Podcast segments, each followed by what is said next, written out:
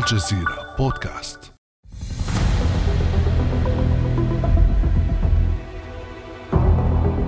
بسم الله الرحمن الرحيم. أيها الشعب الجزائري بعد عدة شهور من المفاوضات الصعبة الشاقة تحقق اتفاق عام في ندوة إفيون بين الوفد الجزائري والوفد الفرنسي. وهذا نصر عظيم للشعب الجزائري الذي أصبح حقه في الاستقلال مضمونا. هذا صوت بن يوسف بن خداء رئيس الحكومة الجزائرية المؤقتة. نحن الآن في الثامن عشر من مارس عام 1962 الرئيس بن خدة يزف للشعب خبر التوصل إلى اتفاق وقف إطلاق النار مع فرنسا الاستعمارية. باسم الحكومة المؤقتة للجمهورية الجزائرية المفوضة من طرف المجلس الوطني للثورة الجزائرية فإني أعلن وقف إطلاق النار في كامل أنحاء الوطن الجزائري. جاء اتفاق وقف إطلاق النار بعد مسار تفاوضي طويل بين الوفدين الجزائري والفرنسي ضمن ما يعرف باتفاقية إفيان. مسار فتح الباب لإجراء استفتاء شعبي في الرابع من يوليو تموز عام 1962 انتهى بإعلان استقلال الجزائر عن فرنسا. اتفاقية إفيان خاض فيها المفاوضون الجزائريون طيلة عامين معارك سياسية ودبلوماسية شاقة لا تقل ضراوة عن تلك المعارك العسكرية ضد الاحتلال الفرنسي. فما هي اتفاقيات إفيان وما مضمونها؟ وهل تضمنت بنودا سرية؟ وما الدروس المستفادة منها؟ والجزائر تحتفل بذكرى استقلالها الستين.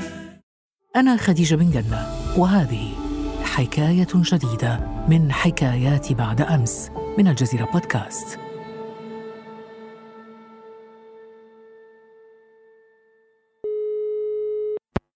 أستضيف فيها اليوم صديق البرنامج الدكتور عمر بوضربة أستاذ التاريخ المعاصر بجامعة المسيلة بالجزائر.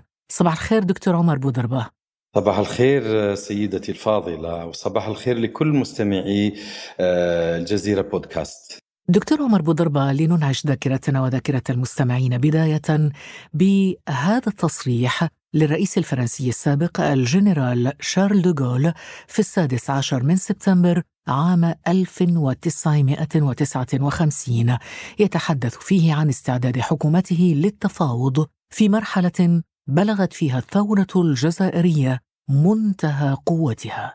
لنستمع إلى ما قاله يومها دوغول أتعهد بالتشاور مع الجزائريين في الاثنتي عشرة منطقة حول المصير الذي يصبون إليه. دكتور عمر هذا الكلام للجنرال شارل دوغول يدفعنا للسؤال في الواقع عن ما الذي دفع فرنسا أخيرا بعد قرابة قرن ونصف القرن من الزمن للرضوخ للتفاوض حول حق الجزائريين في تقرير المصير. في الحقيقة هذا السؤال أستاذة خديجة هو سؤال جوهري. يعني فرنسا في الحقيقة أو الجمهورية الفرنسية الخامسة بزعامة الجنرال دوغول لم تجلس إلى طاولة المفاوضات مع ممثلي جبهة التحرير الوطني أو الحكومة المؤقتة للجمهورية الجزائرية يعني طواعية وعن طيب خاطر أو بشكل تلقائي. يعني حدث هذا بعد معركة دامية بعد سنوات يعني من الكفاح المسلح بعد سنوات من المواجهة العسكرية الدامية طبعا منذ الفاتح من شهر نوفمبر من سنة 1954 المواجهة كانت دامية في الجبال والأرياف من خلال العمليات العسكرية عمليات الفدائيين في المدن عمليات المجاهدين ووحدات جيش التحرير الوطني في الجبال يعني. فرنسا في الحقيقة لم تجلس إلى طاولة المفاوضات بشكل رسمي سنة في جوان بدءا من جوان 1960 في مولا. وقبلها في اتصالات سرية منذ 1955 لم تجلس يعني بمبادرة شخصية بمبادرة يعني من حكامها ومسؤوليها يعني. في البداية فضلت السلطات الفرنسية لغة السلاح. وهذا ما أشار إليه وزير الداخلية سنة 54 لما اندلعت ثورة التحرير الجزائرية. قال بأن التفاوض الوحيد مع هؤلاء القتلة وقطاع الطرق والمتمردون الحوار الوحيد معهم سيكون بالقوة سيكون بالسلاح وبالرصاص والمدافع. إذا آه، في الحقيقة شارل دوغول لم يقدم عرضه للتفاوض مع جبهة التحرير وحكومتها المؤقتة يعني أول ما جلس على كرسي الحكم وإنما يعني بعدما استنفذ كل أساليب المواجهة. وهذا ربما يقودنا للحديث عن سياسة دوغول وسياسة الجمهورية الفرنسية الخامسة التي جاءت منذ بداية سنة 59 قبل قليل قلت دكتور أنه في الحقيقة المفاوضات أو الاتصالات كانت قد بدأت قبل ذلك بكثير، كان هناك اتصالات سرية بدأت سنة 1955 وهذا يغرينا بصراحة للدخول في السياق التاريخي لهذه المفاوضات. إذا كان بدأت سنة 1955 كيف نضجت؟ كيف وصلنا من ذلك التاريخ إلى موعد التوقيع على اتفاقيه إيفيان؟ لو تضعنا في هذا السياق التاريخي للمفاوضات. في الحقيقة أن المفاوضات آه، بين جبهة التحرير وممثلي الحكومات الفرنسية المتعاقبة بدأت منذ سنة 55 في تلك الفترة لم تسمى بمفاوضات وإنما سميت باتصالات. اتصالات سرية كان بادر إليها الفرنسيون ونيتهم من ورائها كان جس نبض مسؤولي الثورة وقياداتها لأنه مصالح الأمن الفرنسية والحكومة الفرنسية كانت تجهل آه، قادة الثورة. هؤلاء الثوار الشباب القادة الذين انفصلوا عن حركة الانتصار الحزب المصالي وأنشأوا حزبا جديدا أو حركة ثورية جديدة لم يكونوا يعلمون يعني أو يعرفونهم بشكل مفصل. لذلك أجروا معهم بعض الاتصالات في مدينة الجزائر سنة 55 عن طريق عبار رمضان وكان هناك وسطاء يعني مثقفون فرنسيون من بينهم أندري ماندوز. تمت اتصالات أخرى في القاهرة عن طريق وزير الخارجية الفرنسي بينو الذي استعان بالحكومة المصرية من أجل الاتصال بقادة الوفد الخارجي في القاهرة. وحدث اتصالين آخرين في كل من بلغراد بوساطة الحكومة اليوغوسلافية وفي روما أيضا. لكن هذه الاتصالات لم تكن صادقة. نيتها من الجانب الفرنسي لم يكن الوصول إلى حل تفاوضي سلمي بقدر ما كان محاولة معرفة ما يطلبه الثوار حقيقة ومحاولة إيجاد خلافات بين قيادة الثورة في الداخل وقيادة الثورة نعم. في الخارج في القاهرة وما إلى ذلك القاهرة بلغراد طبعا هذه الاتصالات السرية نعم. يعني ذكرت مجموعة نعم. من العواصم دكتور القاهرة وبلغراد وروما وغيرها ولكن باريس أيضا استقبلت يعني مجموعة من زعماء الثورة كان قد استقبلهم شارل دوغول في الإليزي في سنة 59 استقبل شارل دوغول في قصره بالإليزي قائد الولاية التاريخية سي محمد بوقرة ومساعديه. طبعا هؤلاء الذين أقلتهم طائرة مروحية إلى مدينة الجزائر ومنها يعني ركبوا الطائرة إلى باريس وهناك تم استقبالهم من طرف آه، قيادة الجمهورية الفرنسية الخامسة بزعامة دوغول نعم. دكتور بدأنا إذا من 1955 وصلنا إلى 1961 ما الذي حدث بعد ذلك؟ أشرنا منذ قليل إلى الاتصالات السرية التي كانت في 55 إلى 56 وتوقفت بعد اختطاف طائرة الزعماء الخمس في 22 أكتوبر 1956 استؤنفت هذه الاتصالات آه، بعد عودة الجنرال دوغول إلى السلطة. وبالضبط في جوان 1960 يعني ذهب أول وفد للحكومة المؤقتة إلى باريس وتفاوض في مولان في فرنسا تفاوض مع ممثلين عن الحكومة الفرنسية. هذه أول مفاوضات رسمية في مولا الجولة الأولى. الجولة الأولى. وتوقفت بعد أن بدأ الفرنسيون يراوغون حسب على ملفات من ضمن هذه الملفات. التي أصبح يراوغ بشأنها الفرنسيون مسألة جزائرية الصحراء مسألة وقف يعني فرنسا كانت تريد أن تحتفظ بالصحراء حتى بعد نعم. خروجها من الجزائر. أكيد يعني كانت تفاوض على مسألة فصل الصحراء عن الشمال وهذا قد يدفع البعض للتساؤل لماذا الصحراء؟ الصحراء اكتشف فيها البترول أو النفط منذ سنة 56 أصبحت تشكل أهمية استراتيجية من الناحية الاقتصادية أصبحت الصحراء يعني مكان للتجارب النووية الفرنسية وكذلك للتجارب الصاروخية هل كانت هذه دكتور عمر العقبة الوحيدة في مفاوضات إفيان؟ إذا الفرنسيون في الحقيقة هناك ملفات أخرى عرقلت مسار المفاوضات يعني وكان سببها هو الطرف الفرنسي الذي ناور حول مسألة جزائرية الصحراء وهذا الأمر لم يكن ليناقشه الوفد الجزائري الذي كان يصر على مبدأ وحدة التراب الجزائري. الأمر الآخر هو مسألة آه، الحكم الذاتي، طرح الفرنسيون في بداية المفاوضات الرسمية استعدادهم لمنح الجزائر الشمالية منح الحكم الذاتي، هذا الأمر قابله الوفد الجزائري بالرفض أيضا وطالب الوفد الجزائري بالسيادة الكاملة. يعني أن تكون هناك دولة جزائرية ذات سياده على كل إقليمها على كل التراب الجزائري سواء في الشمال أو في الجنوب. أيضا الملف الشائك الآخر الذي علق مسار المفاوضات هو مسألة الامتيازات التي تمنح التي أصر أو طالبت بها الحكومة الفرنسية والتي تمنح للمعمرين الفرنسيين أو الأقلية الأوروبية المقيمة في الجزائر والمقدر عددها بحوالي مليون نسمة كان يصر تصر الحكومة الفرنسية على منحهم امتيازات يعني اقتصادية وسياسية ومدنية وما إلى ذلك بعد استقلال الجزائر وهذا الأمر يعني رفضه الوفد الجزائري الذي كان يرفض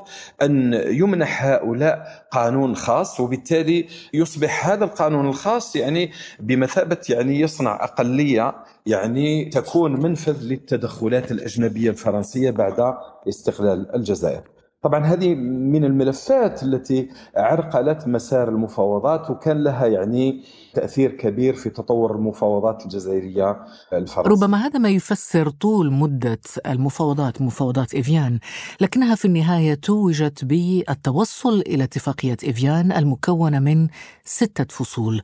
دكتور لو تلخص لنا أبرز ما تضمنته هذه الاتفاقيات اتفاقية إيفيان، ماذا تقول؟ في الحقيقة أن اتفاقية إيفيان تضمنت عدة فصول.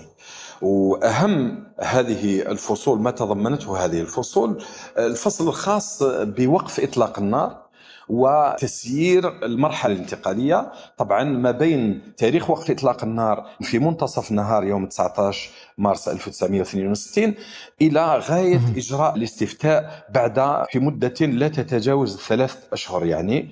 وكان الاستفتاء في الفاتح من شهر جويليا من سنة 1962 طبعا تحدثت وثيقة اتفاقيات إيفيان عن تسيير هذه المرحلة والتي ستوكل إلى ما يعرف بالهيئة التنفيذية المؤقتة. فيها ثلاث أعضاء فرنسيون وتسعة أعضاء جزائريون. كم كانت المدة بين وقف إطلاق النار والاستفتاء؟ من التاسع عشر آه، مارس إلى الفاتح من شهر جويلية يعني أقل من ثلاثة أشهر يعني أقل من ثلاثة أشهر. وفي ثلاثة أشهر هذه كان هناك ماراثون يعني لإدارة المرحلة الانتقالية؟ إدارة المرحلة الانتقالية والتحضير للاستفتاء. نعم. الذي ستكون صيغته نعم أو لا للاستقلال والتعاون مع فرنسا طبعا تضمنت وثيقة اتفاقية إيفيون أيضا جوانب أخرى كثيرة من ضمنها مسألة التعاون الاقتصادي التعاون الثقافي مع فرنسا مسألة بقاء بعض القواعد العسكرية تابعة لفرنسا من ضمنها قاعدة المرسى الكبير في أرزيو أو في وهران. أيضا الاحتفاظ بمطار بوفاريك أيضا آه، الاحتفاظ بقاعدة رقان وأجزاء من الجنوب. طبعا كانت تجرى فيها التجارب النووية الفرنسية والتجارب الصاروخية. أيضا بقاء حوالي أكثر من 2000 جندي فرنسي يعني سينسحبون بشكل تدريجي يعني لاحقا بعد إجراء الاستفتاء يعني حول تقرير مصير الشعب الجزائري. نعم كان هناك أيضا عفو عام وكان هناك اعتراف بوحدة الأراضي الجزائرية ونقاط أخرى كثيرة في أكيد تضمنت اتفاقية إفيون أيضا العفو العام عن المساجين الثورة الجزائرية وحتى من الجانبين يعني. وفي هذا الإطار تم إطلاق قادة الثورة الذين كانوا مسجونين في فرنسا. لكن ألا تبدو غريبا ربما غريبة نقطة أنه الاحتلال يذهب ولكن تبقى له قواعد عسكرية في الأرض التي احتلها قرنا واثنتين وثلاثين سنة؟ أكيد يعني من ضمن البنود العسكرية التي تضمنتها اتفاقية إيفيون مثلا احتفاظ فرنسا بقاعدة المرسى الكبير وهي في شكل تأجير في الحقيقة لمدة 15 سنة قابلة للتجديد طبعا آه، تشمل الحقوق يعني الممنوحة لفرنسا في الجانب استخدام سطح الأرض وباطنه والمياه الإقليمية وحتى الفضاء الجوي للقاعدة. يعني لكن الأمر الجميل يعني ربما هذا أمر سلبي لكن الأمر الجميل هو أنه الإيجابي هو أنه فرنسا لم تمكث في هذا القاعدة يعني ولا في القواعد الجنوبية ولا في مطار بوفاريك هذه المدة بأكملها. سيتم جلاء آخر جندي فرنسي سنة في فبراير أو مارس سنة 1968 أيضا بقاء قلت 80 ألف جندي فرنسي في الجزائر بعد تقرير المصير. هو هذا انتقاص من السيادة الجزائرية. لكن في الحقيقة يعني ستقلص فترة مكوثهم ماذا كانت دواعي بقاء 80 ألف جندي فرنسي على أرض الجزائر؟ أكيد يعني هذا لتأمين بقاء الأقلية الأوروبية لأن الفرنسيين لم يكونوا يعني يأمنون على هذه الأقلية ومصالحها مصالحها الاقتصادية. مصالحها يعني, يعني لتأمين سلامة آه، أكيد ما أكيد. تبقى ما تبقى من أوروبيين. من الفرنسيين والأوروبيين وأيضا لتأمين المصالح الاقتصادية. لكن لو دكتور عمر لو حاولنا أن يعني نلقي نظرة نقدية أو لننتقد قليلا برؤية المراقب لهذه الاتفاقيات يعني أكيد ليست كلها إيجابية 100% هناك بعض النقاط السلبية وهناك حديث طويل عريض عن بنود سرية في اتفاقيات إفيان ما مدى صحة هذا الكلام؟ والله في الحقيقة أنا كباحث في تاريخ الثورة وكنت التقيت بالرئيس آخر رئيس حكومة مؤقتة وهو المرحوم بن يوسف بخدة سألته هذا السؤال قلت له بأن هناك بعض من كتبوا عن إمكانية وجود بنود سرية في اتفاقية إيفيون. هو باعتباره يعني كان مطلع على الملف أنكر هذه المسألة انكارا يعني بشكل قطعي. قال لي ربما الاتفاقيات فيها بعض الجوانب السلبية وعددها وهي لا يمكن إنكارها لكن فيها أمور إيجابية كثيرة. ومسألة وجود بنود سرية في الاتفاقيات هذا الأمر يعني هو افتراء يعني على الحكومة المؤقتة وأشار إلى معارضيه من العسكريين. يعني قيادة الأركان ممثلة في هواري بومدين والذي رفض بعض البنود الواردة في اتفاقية إفيون اتخذها ربما من جانبه يعني هذا ما ذكره بخدة اتخذها كذريعة للاحتجاج على الحكومة المؤقتة تمهيدا للانقلاب عليها في صائفة 1962 لكن كيف تفسر إذا استمرار فرنسا في إجراء تجاربها النووية في صحراء الجزائر حتى بعد الاستقلال؟ هذا بحكم أن هناك ملاحق في الاتفاقية تشير إلى هذا الأمر. وسمحت لفرنسا للجيش الفرنسي بأن يواصل تجاربه الصاروخية وتجاربه النووية في الجنوب الجزائري في منطقة رقان وإناكر وغيرها من الجنوب الجزائري. وهذه التجارب استمرت حتى منتصف الستينيات القرن نعم إذا هذا لم يكن سريا كان متفقا عليه. هذا كان متفقا عليه. يعني وفيه هذه من الأمور السلبية البارزة في اتفاقية إيفيان بالإضافة إلى الامتيازات التي منحت للمعمرين لكن الإيجابي كما قلت أن هؤلاء المعمرين هؤلاء المستوطنين الأقدام السود لم يبقوا بعد وقف إطلاق النار إلا فترة وجيزة. حملوا حقائبهم وفروا. لكن ربما دكتور حتى لو كان هناك إقرار بوجود بعض النقائص أو العيوب الواردة في نص اتفاقية إفيان إلا أن السنوات التي تلت استقلال الجزائر عام 1962 شهدت إلغاء الكثير من بنود اتفاقية إفيان وأكد ذلك حتى أحمد طالب الإبراهيمي وزير الخارجية السابق في برنامج شاهد على العصر على شاشة الجزيرة. لنستمع. وعندما جاء بومدين إلى سدة الحكم طلب بمراجعة البنود العسكرية المتضمنة في اتفاقية إفيان وقام بهذه الإجراءات. أذكرها. أمم البنوك أمم المناجم أمم شركات التأمين أمر بتفكيك المواقع النووية التي كانت فرنسا تستعملها لتجاربها واضرت بالسكان. إذا آه، واضح دكتور عمر بوضربة أنه كان هناك إلغاء لبعض بنود اتفاقية إيفيان بعد الاستقلال. كيف كان رد فعل فرنسا حينها؟ والله في الحقيقة في عهد الرئيس الراحل هوري بومدين تم تراجع عن كثير من الأمور أو الامتيازات التي منحت لفرنسا. وتم يعني آه، مثلا تم تأميم بنك الجزائر تم تأميم أراضي الكولون يعني وأملاكهم. فيما بعد سيتم تأميم المناجم. تأميم آه، البترول أو النفط في سنة 1972 آه، وبالتالي فحتى انسحاب القوات الفرنسية في سنة 68 وانسحاب الكولون قبلها مكن الدولة الجزائرية المستقلة من أن تتنصل لكثير من ما ورد في اتفاقيه إيفيون كامتيازات بين قوسين كامتيازات منحت للطرف الفرنسي. بقي جانب يعني ربما لا زال إلى يومنا هذا وهو في الجانب الاقتصادي حيث منحت اتفاقية إيفيان الأفضلية أو امتيازات امتياز الأفضلية فيما يتعلق باستغلال بترول الصحراء حيث نصت صراحة يعني اتفاقية إيفيان على منح الشركات الفرنسية امتيازات التنقيب واستغلال البترول والغاز في المناطق الصحراوية.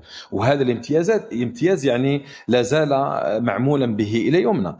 هناك في باب التعاون الثقافي والتقني نصت الاتفاقية على فتح مدارس. وهذا الأمر يخدم الطرف الفرنسي أكثر مما يخدمنا نحن في تلك الفترة لأنه الطرف الفرنسي كان أقوى ويمتلك الإمكانات التي تمكنه من أن يسيطر ويفرض لغته وما إلى ذلك. وربما هذا أستاذة خديجة هو الذي مكن للغة الفرنسية في الجزائر بعد الاستقلال وجعلها تقريبا لغة رسمية يعني كذرة يعني منافسة للغة العربية بل كانت متغلبة عليها في كثير من القطاعات وكثير من الإدارات يعني. لكن فيما بعد سيتم ربما فرض التعريب وتدارك الأمر يعني لاحقا. المهم يعني وهذا الأمر ذكره الأخضر بن طوبال أحد أعضاء الوفد الجزائري المفاوض في إفيان قال بأننا نحن كمفاوضين كنا نفتقد للخبرة وكنا نقابل وفد فرنسي يعني خبير ومتخصص ويقول بأننا ركزنا على الأمور الأساسية التي لم نقبل بشأنها النقاش خاصة فيما يتعلق بمبدأ السيادة مبدأ وحدة التراب الجزائري وحدة الشعب الجزائري ومسألة جزائرية الصحراء أما بقية الأمور فيقول بأننا كان مفروضا علينا أن نقدم بعض التنازلات وحينها كيف كان رد فعل فرنسا دكتور؟ في الحقيقة فرنسا لم تبقى مكتوفة الأيدي. فرنسا يعني مارست ضغوطا على الجزائر في تلك الفترة وحاولت أن تقاطع البترول الجزائري. وهذا ما سيدفع العقيد هوري بومدين رئيس الجمهورية آنذاك لأن يتخذ إجراءات أيضا لها علاقة بالتعاون الاقتصادي مع فرنسا خاصة فيما يتعلق بزراعة الكروم يعني قام يعني باتخاذ قرار اجتثاث أو اختلاع أشجار الكروم التي كانت تصدر لفرنسا من أجل صناعة خمور لكن دكتور عمر هل هناك ربما بعض النقاط التي أغفلها المفاوض الجزائري في اتفاقية إفيان؟ دعني أحدثك عن بعض النقاط التي ربما نذكرها لأول مرة أغفلها المفاوض الجزائري مسألة عدم وجود نسخة معربة للاتفاقيات وهذا انتقاص من السيادة الوطنية وسيادة اللغة العربية. وربما هذا لأن معظم المفاوضين الجزائريين كانوا مفرنصين ولم يولوا هذا الجانب لم يدركوا خطورته وأهميته. الأمر الثاني طب ما هي خطورته؟ خطورته هو أنه مساس باللغة الوطنية. كل الدول كل الحركات التحررية لما تمضي اتفاقيات وقف إطلاق النار أو ما إلى ذلك تمضيها يعني عندها نسخة بلغتها الأصلية ولغة الدولة المستعمرة. الأمر الثاني نعم. النقطة الثانية النقطه الثانية هي عدم مطالبة الوفد الفرنسي بتسليم الأرشيف، أرشيف الحقبة الاستعمارية، أرشيف الحركة الوطنية وثورة التحرير الذي تمت مصادرته من طرف وحدات الجيش الفرنسي. يعني وهذا أمر في غاية الخطورة. أغفله الوفد الجزائري المفاوض. لم يتفطن له. هناك مسألة عدم المطالبة بخريطة الألغام. تمت زراعة حوالي 12 مليون لغم مضاد للأشخاص في فترة 54 ل 1962 هذا الألغام لم تفككها مصالح الجيش الفرنسي وبقيت تحصد أرواح الجزائريين حتى بعد وقف إطلاق النار إلى فترات متأخرة فقط. يعني ولم تسلم خريطة الألغام إلا في عهد الرئيس الفرنسي الأسبق ساركوزي. مسألة أخرى مهمة اغفلها الوفد الجزائري وتنازل عليها. مسألة عدم متابعة عناصر الجيش الفرنسي من مجرمين وقتلة ومعذبي مجاهدي الثورة التحريرية. لكن لو حاولنا دكتور عمر بوضربة أن نستخلص أهم الدروس من مفاوضات واتفاقيات إفيان ماذا تقول؟ والله أقول بأن هذه الاتفاقيات لها ما لها وعليها ما عليها يعني حققت اتفاقية إفيان المطالب الأساسية للثورة التحريرية والمعلن عليها المعلن عنها في بيان أول نوفمبر 54 ومواثيق الثورة. لكن في الجانب الآخر هناك ثغرات. تم سدها يعني في فترات سابقة في الستينات والسبعينات. اليوم علينا أن نسد الثغرات المتبقية. ومن ضمنها مثلا مسألة التعاون الاقتصادي وإعطاء الأفضلية أو الأسبقية للشركات النفطية الفرنسية ومسألة سيادة هذا ما زال قائما إلى الآن؟ مفروض لا زال قائما إلى الآن إلى الآن الشركات البترولية الفرنسية تحظى بالأفضلية يعني في المناقصات وما إلى ذلك نتمنى أنه هذه الأمور تراجع وتخضع لمنطق اقتصادي يعني ويلغى العمل بهذا البند ولما لا بكل ما بقي من اتفاقية إيفيان. يعني كل هذه المعلومات مهمة جدا دكتور عمر بوضربة واستفدنا جدا من هذه الرحلة التاريخية عبر 60 سنة ربما 60 سنة مرت آه، لأنه نحتفل الآن بالذكرى 60 لاستقلال الجزائر. شكرا جزيلا لك دكتور عمر بوضربة أستاذ التاريخ المعاصر بجامعة المسيلة جنوب الجزائر. شكرا جزيلا لك. العفو أستاذة خديجة والحقيقة أن الموضوع شيق لكن الوقت ضيق. نتمنى أن تكون لنا يعني فرص أخرى. بإذن الله. إن شاء الله. شكرا لك. كان هذا بعد أمس.